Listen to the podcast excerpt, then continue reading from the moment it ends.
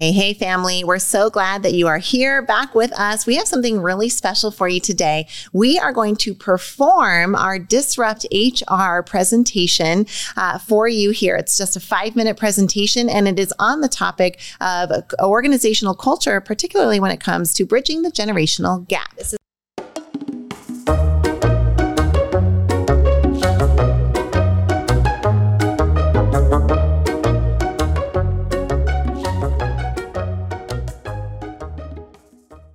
If you're hearing all this culture talk and want to be a part of a thriving, growing culture, we want to invite you to be a part of Squeeze In. Squeeze In Franchising offers you the chance to bring a culture and a vibe like Squeeze In to your community. You can make money, you can get time freedom for you and your family. We would love to have you as part of our Squeeze In family. Join us in the ownership team and go to squeezein.com slash franchising.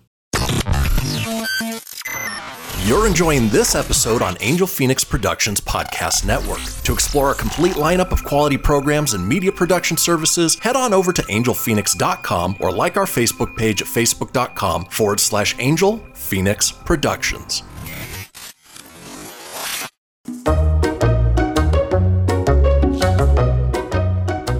This is a little bit of speech, a little bit of slam poetry, and 100% Kay and Shi. You ready? Let's do this. We are Kay and Shyla, and we have a confession to make to you. We are millennials. We are also sisters, business owners, mothers, wives, speakers, students, and entrepreneurs. But we are often most judged by our generational stereotype entitled. As a generation, we're also called many other things like innovative and creative or lazy and impatient. But no matter how you feel about our age group, you can't deny the numbers. In the next five years, 75% of the global workforce will be comprised of the avocado toast eating mm. millennials. Born sometime between 1980 and 2000, millennials have the parents who questioned authority and rebelled against the man.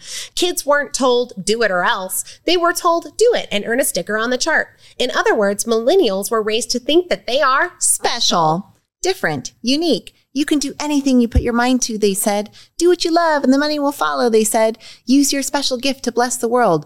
Don't let others push you around or hold you back. You deserve the, best. Fast forward a couple of decades, and all those participation ribbon wearing kids are in our workplaces and complaining about everything. They don't thrive in the current structure, they aren't meeting their goals and deadlines, and they certainly take enough time off for things like Coachella.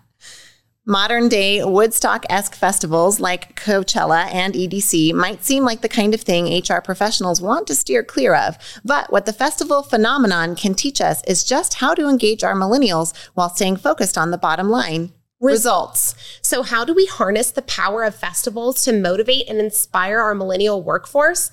We turn our workplace into a space that offers creativity, flexibility, unique experiences, and unforgettable memories. In other words, we give them Growchella.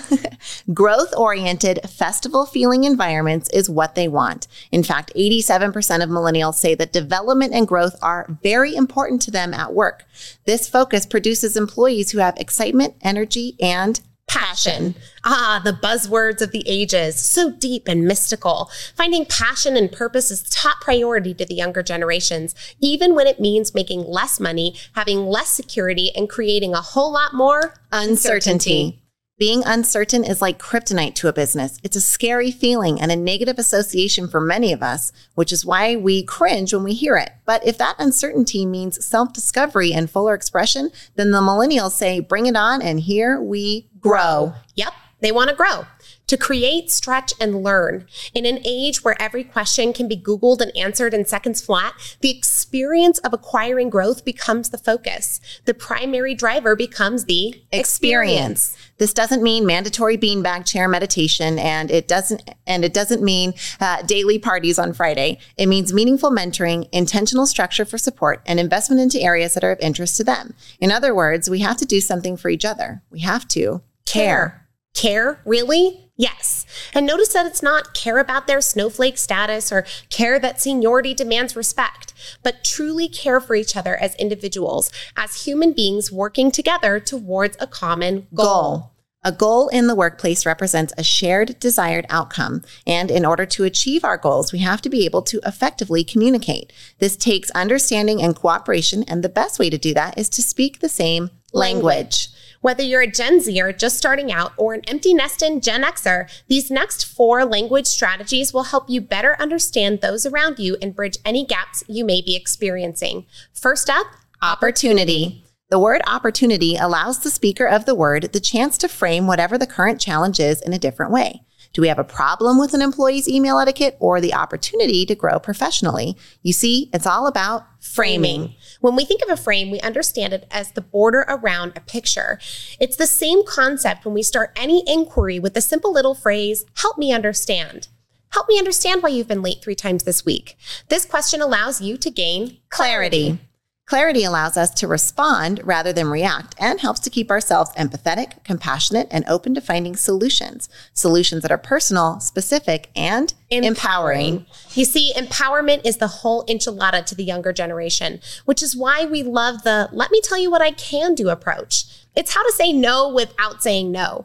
Rather than a flat out denial, find something related that you can offer instead. In other words, compromise. compromise. While we can't tell you anymore, what we can do is end with this. We started with the confession that we're entitled millennials and now boldly declare that this is correct. We are entitled as a generation to raise our standards, earn our results, and strive to build a better world together. We hope that you've enjoyed this mini-sode performance of our Disrupt HR speech all about creating workplace culture.